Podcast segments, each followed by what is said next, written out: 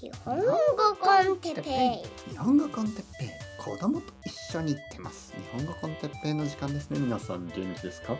今日は僕の家を見せましょう。聞かせましょう。について。はいはいはい皆さん元気ですか？えー、っとね。ちょっとアイデアがありまして。あの YouTuber の人たちがよくあの家を見せたりしてますよね。はい、僕は家を建てました。とか、えー、僕の家を見てください。素晴らしい家でしょ。素晴らしい素晴らしい。こういうビデオをたくさん作ってモーゲッジを返したい。ローンを返したい。まあまあまあ。そんなことはあの言ってたり言ってなかったりするかもしれませんが。まあまあいいでしょう。僕もですねあのみんなに負けない素晴らしい家があるんですよ。はい。だから YouTube じゃなくてポッドキャストですけどね、えー、ちょっと今日は皆さんを皆さんに僕の家を見せたいと思います。聞かせたいと思いますね。はい。というわけで奥さんがいないので自由に家の中をねこうやって皆さんと一緒に歩く。いいじゃないですか。はい、えー、まずこちらですね。まあ僕まずねまずですよ。まずまず断っておきたいのがえ、僕はこの家を借りてますね。はい、借りている。僕の家じゃないんですね。はい、でも全然いいんですよ。どうして？買う必要がありますか、ね、お金ないんだから。えっ、と まずですねまずこれあの玄関ですね。はい、ここがあのー、まあ結構狭い玄関です。でも十分ですよ十分。十分あのアマゾンの人があの来てくれて例えば重いものですねウイスキーやビールをちゃんとあの置くことができるぐらいの広さはあります。えー、靴はですね、えー、いくつかありますね。えー、僕のスニーカー、え僕のサンダル奥さんのサンダル奥さんのスニーカー、え子供の、えサンダルと靴、えレインブーツ、え まあどうでもいいんですよねそんな話。えっとですねその後に、えここにまずゴミがありますね。はい、ゴミというと汚いゴミを想像するかもしれませんがあの段ボールですね。紙ですね。紙。この段ボールの箱があってですねこれあのえー、っと水ですね。僕が買った炭酸水の箱の段ボールの中に子供が作った紙。子供というのはあのたくさん紙で遊びますよね。特に僕の子供は絵を描くのが好きなんで絵を描いたりした紙、えー、を捨てますね。まあリサイクルのためです。はい。そしてこの横この中にはフリ,、えー、なんフリスビーフリスビーや野球のバットなどボールサッカーボール、えー、いろいろな公園で遊ぶものが入ってますね。はい。まあそんな玄関 いきなり散らかってますね。はい。仕方ないんですよ。仕方ないの。生活だからね。はい。ここまずトイレ。トイレはえー、っと実は普通ですね。はい。普通のトイレです。えー、っと、トイレの中に、えー、あの、便座がありますね。便座。便座というのは、あの、うんこをするとこですね。まあ、おしっことか、まあまあまあ、ピーピーをするところです。えー、匂いはない。ね。そして 何をしてるのかな、えー、僕は一体何をしてるはい、ここはあの、お風呂ですね。はい、ここにお風呂があります。えー、シャワーとお風呂。別に普通ですよ。はい、十分です。えー、ここに、えー、洗濯機。はい、十分ですよ。はい、はい、ここがリビングですね。えリビングにはソファーがあります。ニトリで買った高くも安くもないソファー。えー、ここに椅子がありますね。はい。これも、えー、高くもない、安くもない。まあ安いですね。はい。安いものたちと、ギターが2本僕のギターと子供のギター。ここで YouTube ライブをしてますね。そして収納押し入れですね。押し入れがあってこの中にはいろいろなものが入ってますね。あんなものやこんなもの。普通ですよ。全然普通です。えそして子供の机と、え本たち奥さんの日本語の、え教科書がたくさんありますね、え JLPT のためのもの漢字のためのもの。で奥さんは結構あの伝統的な勉強方法というかあのアプリとかえウェブサイトあんまり使いません。え僕もその必要はないと思ってますね。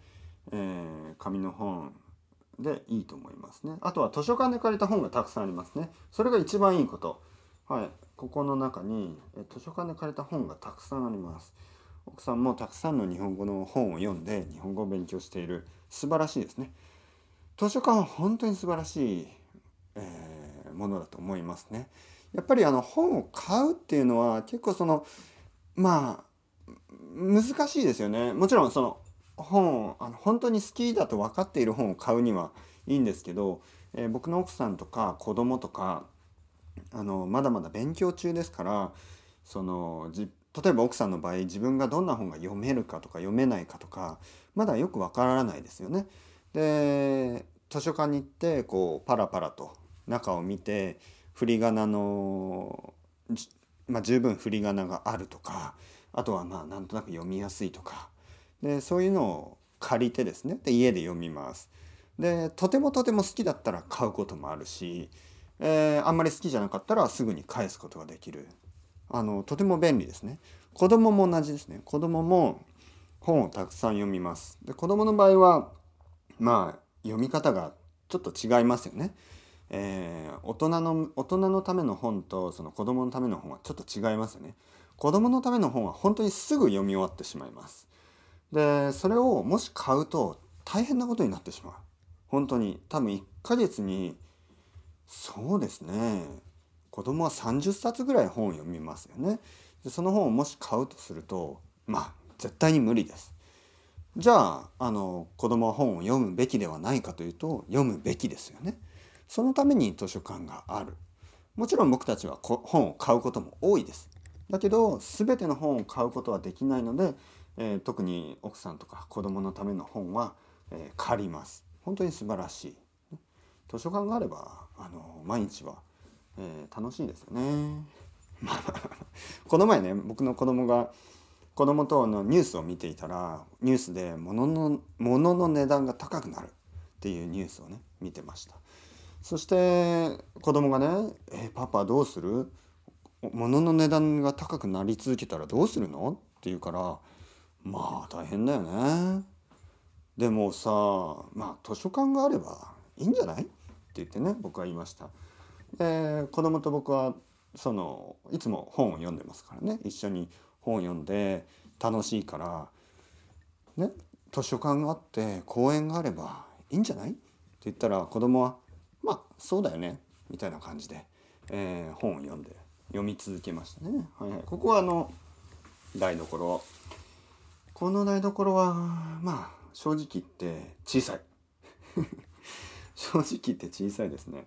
えーと、僕と奥さんが2人で料理を一緒にすることはまあ不可能ですね。狭い。だけどあの十分ですよ、はいはい、とりあえず今は大丈夫です。そして2階に行きますね。玄関。玄関の外には自転車が2台ありますね。えー、っと庭はありません。2階に上がると,、えー、っと子供の小さい部屋。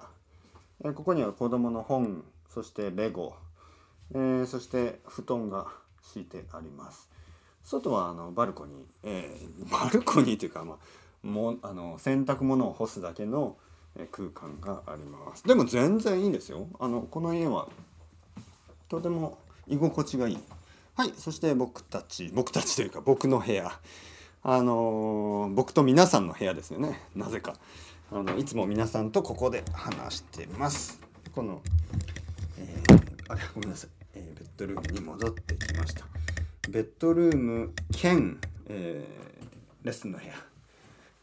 はい。というわけで戻ってきたんですけどこの部屋はまあ悪くないですよ。はい。説明がうまくできてないと思いませんか？皆さん。はい。でもそんなもんなんですよね。僕の家なんて別にあの、まあ、特になんか自慢できるものなんてないしそもそも自慢できるものがあったとしても多分自慢してません。なんとなく家をこうこれすごいでしょこれすごいでしょっていうのはなんとなく恥ずかしい気がしますか？どうですかね？はいはい。まあとにかくこうやってあのちょっと部屋の中家の中を歩いてみましたけど全然面白くないんですよね。はい、僕にとってその家っていうのは大事ですけどそうですね。まああのこの家の問題一番の問題は夏が暑すぎて冬が寒すぎることですね。確かにそれは、えー、まあうんまあよくしたい。いつかいつかあの冬寒くない部屋に住みたいなと。夏暑すぎない部屋に住みたいなと思いますがとはいえあのまあ今のところ問題はないですね。そしてもし大きい地震が来た時にこの家はちょっと危ないと思います。それぐらい古い。えっ、ー、とね今55年ぐらい経ってるのかなこの家は。60年近くね経ってると思います。そして日本の木の木の家で50年以上っていうのは結構危ないですよね。だからそれを考えるとまあそうですね。奥さんと子供の安全のため僕の安全のためにまああのもう少し強い家に住みたいなと思いますけどね。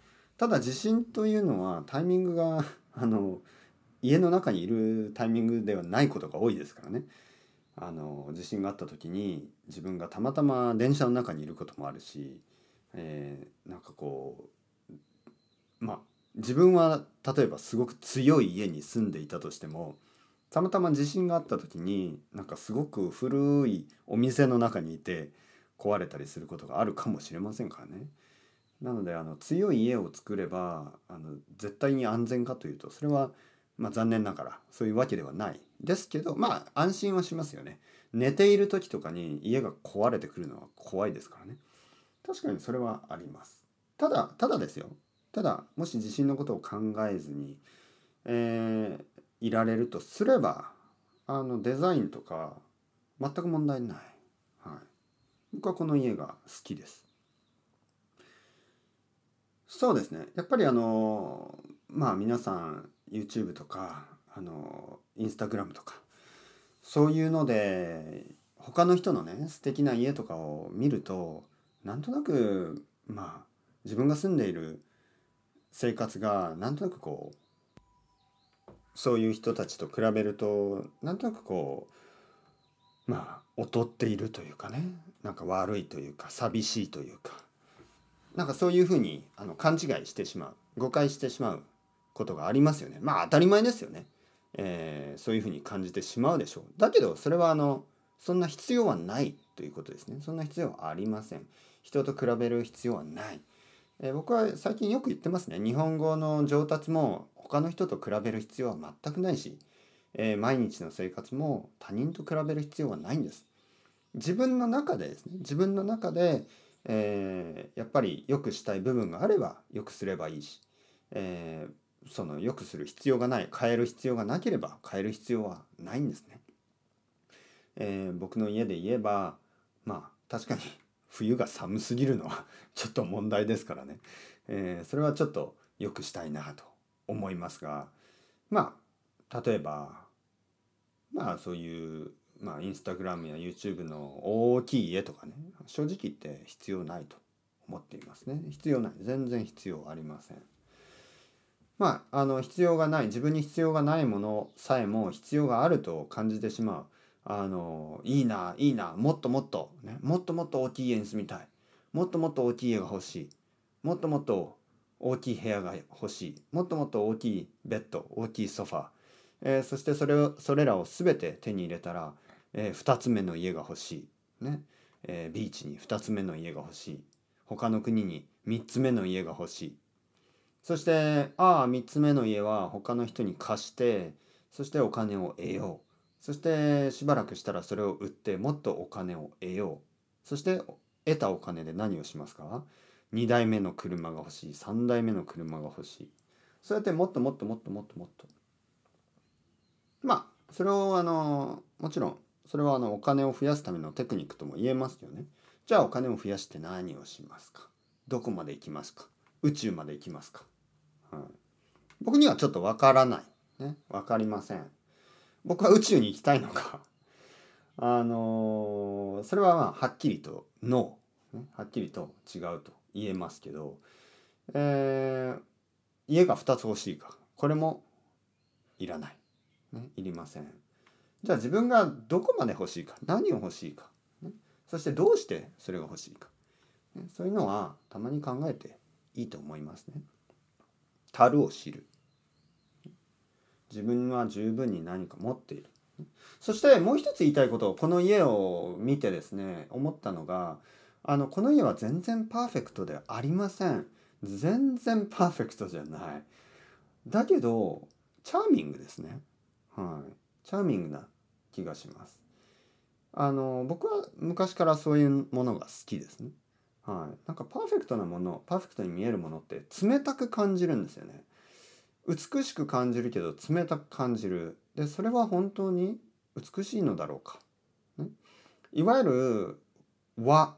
あの日本のですね日本の結構その伝統的なあの建築とかあの部屋とかですね、まあ、禅みたいなものとかっていうのはわびさびとかもそうですけどいわゆる実はパーフェクトじゃないんですよね。いわゆる imperfect で perfect。えー、完璧じゃないけどそれがあの自然というものでその自然の美しさそこに、えー、完璧を見る、まあ、そういうアイデアがありますね。例えば森の中に入ってください皆さん森の中、えー、森の中に入ると道はいつもくねくねしている。ね、道というかまあ道のような道じゃないの、まあ、木はいつもランダムに生えてるし木の形もいろいろですよね。えー、そこにはとても複雑なあのまあ環境システムというかねその森のシステムがあるんでしょう。そしてまあ歩いているとどうですか？いろいろな木いろいろな葉っぱその景色なんかこう美しいですよね。美しいでしょ？美しい。ただそのまっすぐなラインとかはあんまりないですよね。まっすぐな線。いつもちょっと曲がってるし。で僕はその昔美術美術部にいましたからね、えー、木とか自然とかそういうのをあのスケッチしたことが多いです。先生はいつも言ってましたね。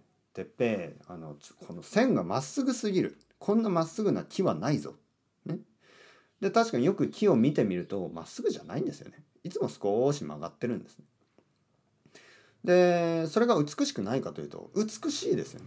その少し曲がったまっすぐじゃない線というのは本当に美しい。自然の美しさというのはそうです。そして家もそうですね。家も僕の家は まあまあ まあちょっとそれは心配ですけど少し曲がってますね。少し曲がっている。全ての木はちょっとなんかはい。そして木のデザインというかその自然な感じですね。あとこのこの家を建てた大工さんたちのその壁の塗り方とか壁をねこうペイントしてますね。ちょっとはみ出てたりしますよね。少し全然パーフェクトじゃないんですね。えー、それがなんかこうチャーミング愛おしい感じがします。愛らしい愛おしい。ちょっとこういいなって思う。何かこう手作りな感じがしますね。すごく DIY な感じがする。僕の子供がいろいろなものを作って僕にプレゼントしてくれますね。紙で。紙で作ってでそれがなんかチャーミングでしょ？まあもちろんお店で売れるようなねそのパーフェクトな質はないんですよ。完璧じゃない。だけど嬉しいですよね。なんか可愛いですよね。なぜかというと気持ちがこもってるから。なぜかというとまあそその僕の子供だから。まあもちろんそれはあるんですけどなぜかというとそれは実はあの僕たち人間はですねその完璧なものじゃないもの。ね、いわゆる imperfect なもの不完全なもの不完全、まあ、不完全という言葉は好きじゃないけどあのいわゆるまあ一般的にねあのパーフェクトと言われるものじゃないものにこう魅了される、ね、それを美しいと思うそういうことがありますね我々は我々には。でこの家を歩いてみるとそんな感じがします。この家には僕僕たちが住む前にもいくつかの家族があの住んでたんですね。でそのその人たちをあのずっとこうその人たちが住んでいたなんかそのなんとなく暖かさみたいなねその人たちを守ってきた。雨から風から守ってきた。この家のなんとなくこうあのけなげなねけなげな感じ、いつもいつもその家族たちそして僕たち家族を雨や風から守ってくれている、そのそういうことを考えた時にあのまだ壊す必要はないと思いますよね。近所の家が壊れました。壊されました。その理由は新しい家が建つからです。で新しい家が建ってまあその新しい家に誰か新しい人が住むんでしょうけど多分あのおじいちゃんかおばあちゃんまあ多分あそこはおばあちゃんですね。多分おばあちゃんが亡くなって、えー、長く住んだ家を壊してで新しい家を建ててあの新しい人が住むんだと思います、えー、もちろんそれは当たり前のことですね。だけど家はもう少し住めた気がする。あの家はそんなに古くなかったですからね。多分まだ30年ぐらいしか住んでなかったと思います。でそれが壊されるっていうのはちょっとうんなんとなくあの寂しい気がしましたよね。うん、でもやっぱり人々はあのちょっと古いものとかもう好きじゃないんですね。新しいものが好きだしなんかこういつもいつもあのそうですねできるだけいい質のいい生活もっともっとっていうアイデアがね強いですから。はいまあそれぞれ自由ですよ自由自由。まあ僕も自由に自分の考え方で生きていきたいと思いますから皆さんもそれぞれ、えー、自分で考えて自由に生きてください。勝手に生きろっていうねブコースキーチャールズ・ブコースキーの本がありますからね。日本語ではね勝手に生きろ。英語だと何だったかな？はい。というわけで皆さん今日はありがとうございました。今日もありがとうございました、えー、また今度いろいろなトピックで話しましょう。それではまた皆さん ciao ciao hasta luego。またねまたねまたね。